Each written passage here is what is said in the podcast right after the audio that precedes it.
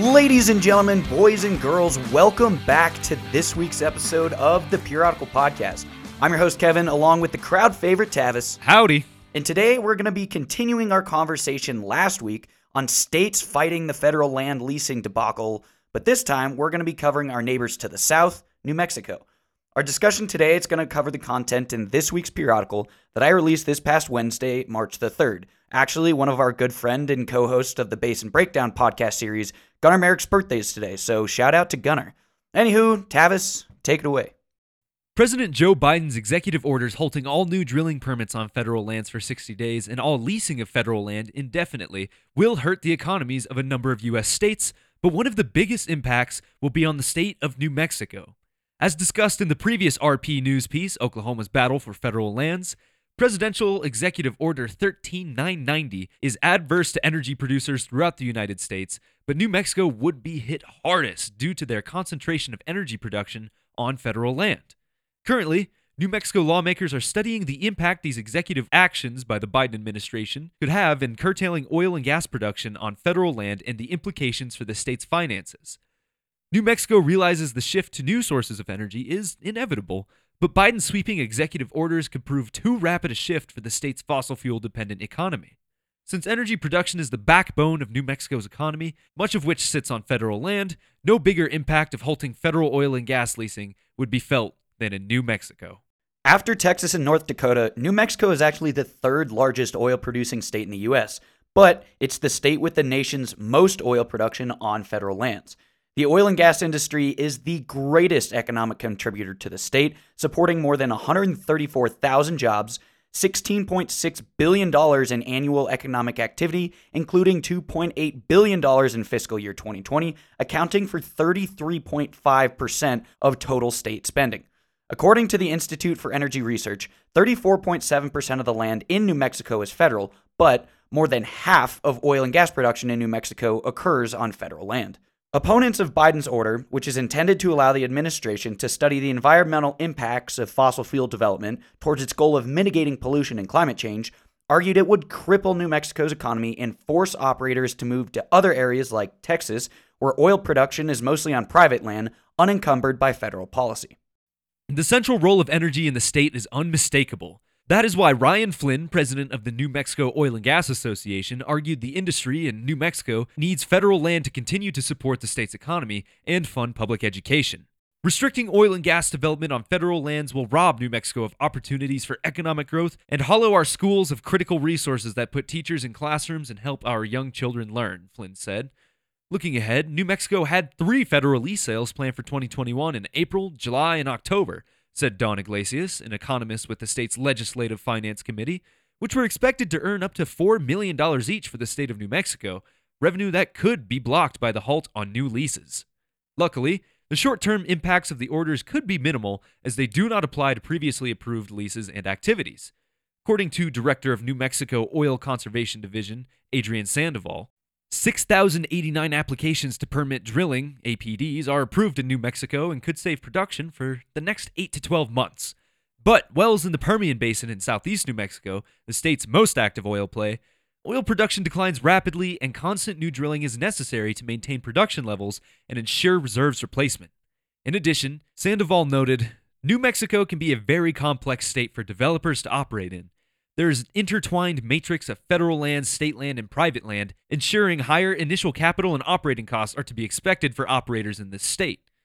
Therefore, the lack of key infrastructure and the confusing permitting process due to federal land distribution may discourage operators from further development in the state.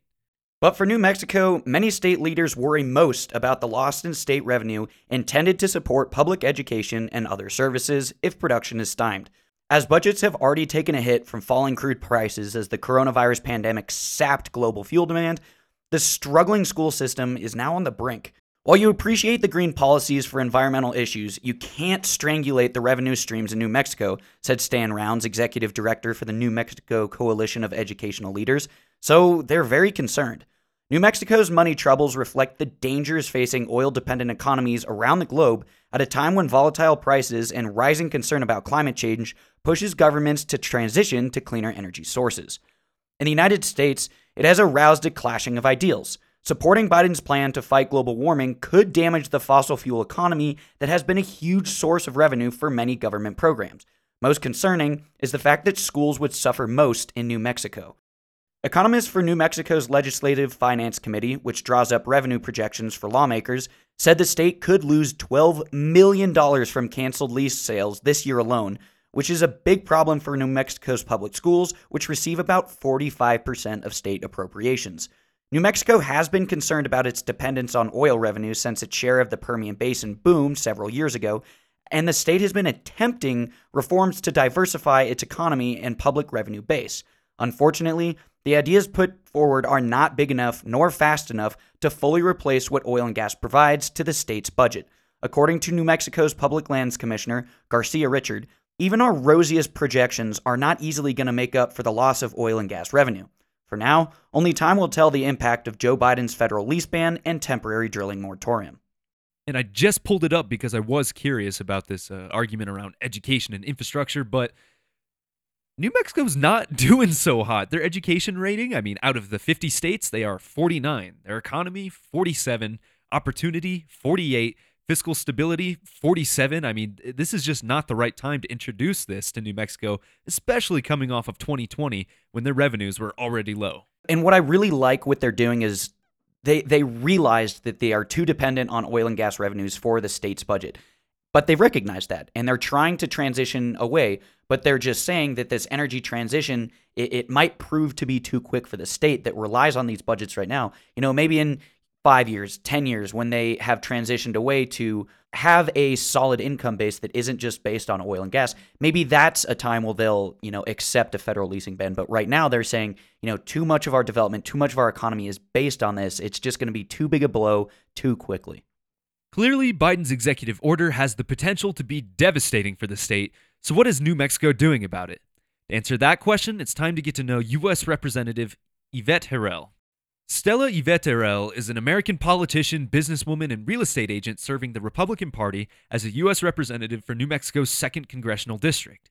In addition, she has initiated a battle to fight President Joe Biden's halt on new federal oil and gas land leases by introducing a bill that would exempt New Mexico from the moratorium enacted via his executive order. More specifically, Herrell's H.R. 757 bill titled, I love this, Protecting New Mexico's Jobs and Public Education System Act is set to exempt the state of New Mexico from certain provisions of certain orders related to oil and gas drilling.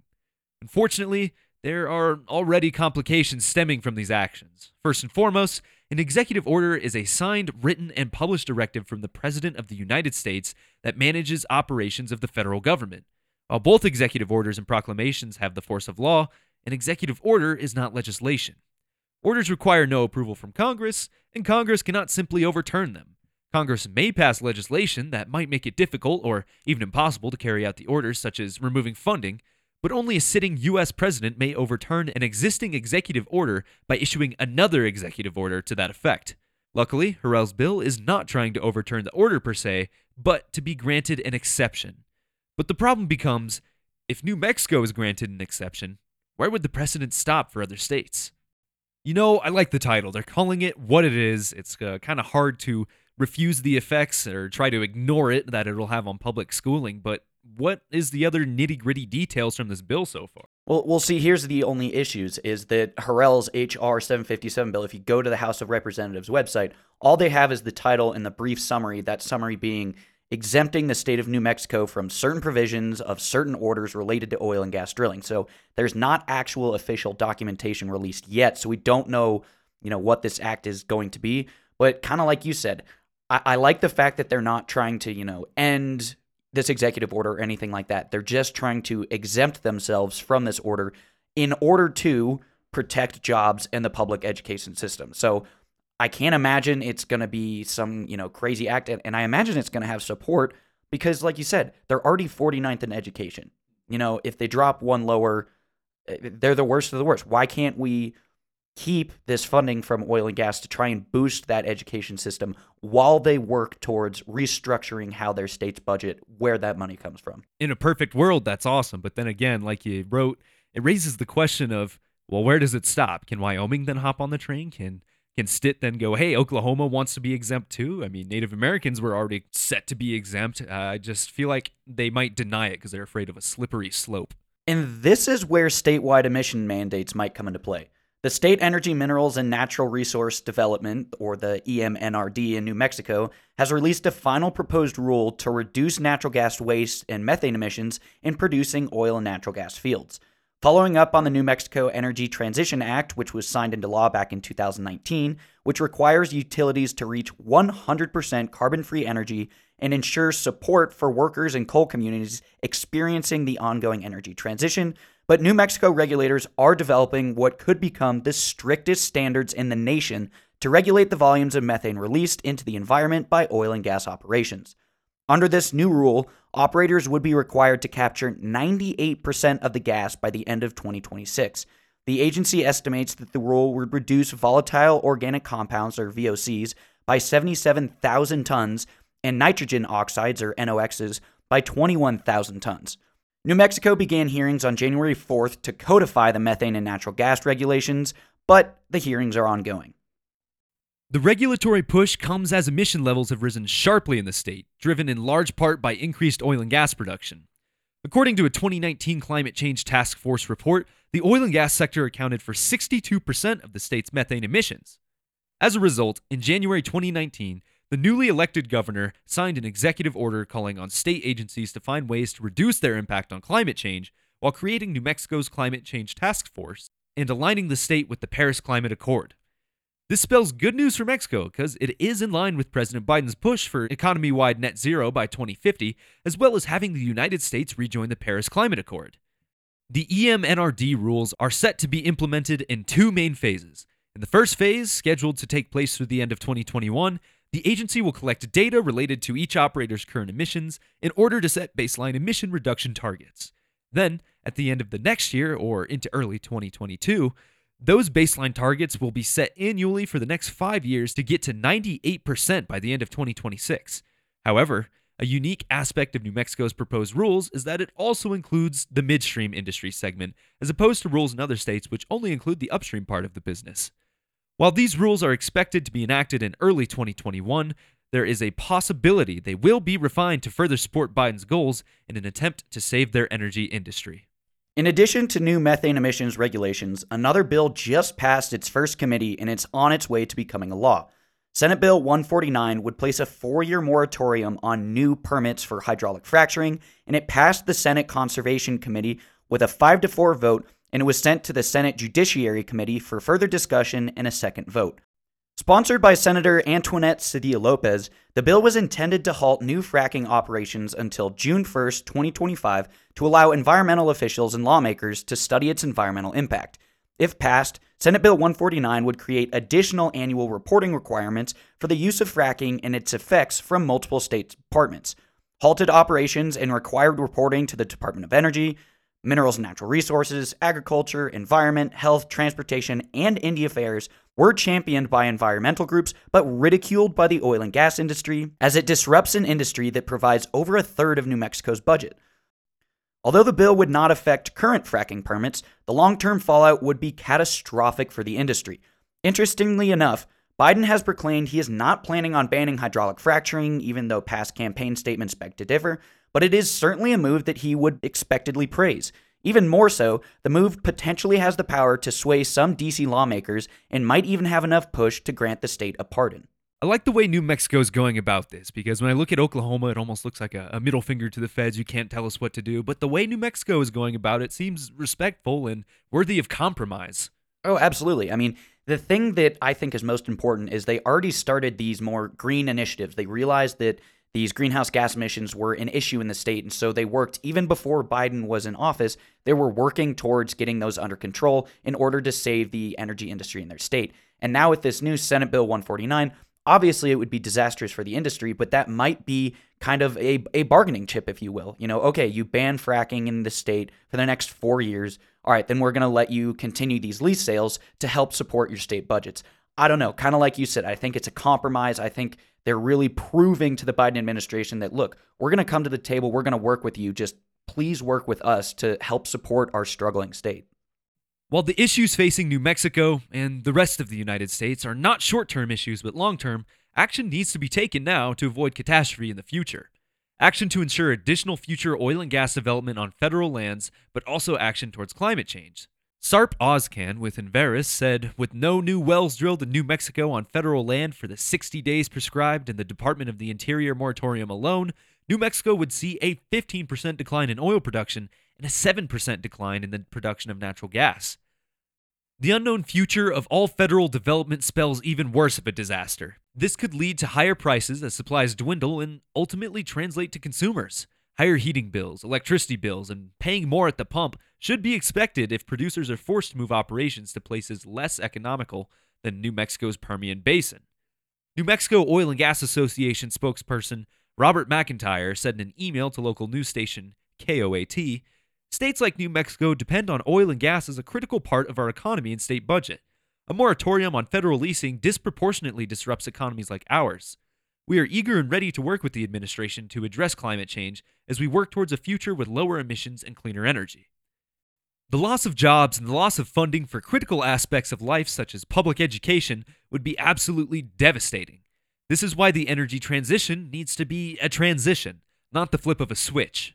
President Biden's plan for the future of energy in America has begun to set the country down a new path, one it aimed at transition and lasting change that will have reaching implications both domestically and abroad.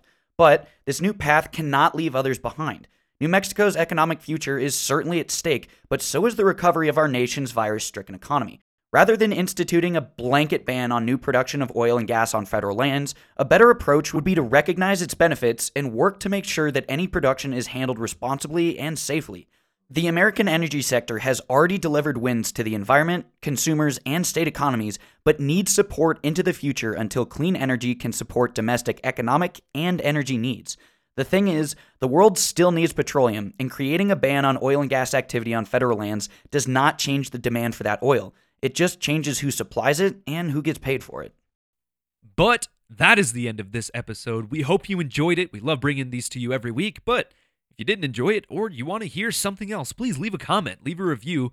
We're doing this for you, and we would love to hear from you. So you can go ahead and review the podcast, comment on whatever you're listening through, or even email us at podcast at rarepetro.com. Other than that, we've got plenty of other content to keep you busy and learned up on the industry, all things markets, technicals, Hey, Kevin does a little bit of everything. So go and check out those periodicals and past podcasts. But until we see you next time, take care, everybody.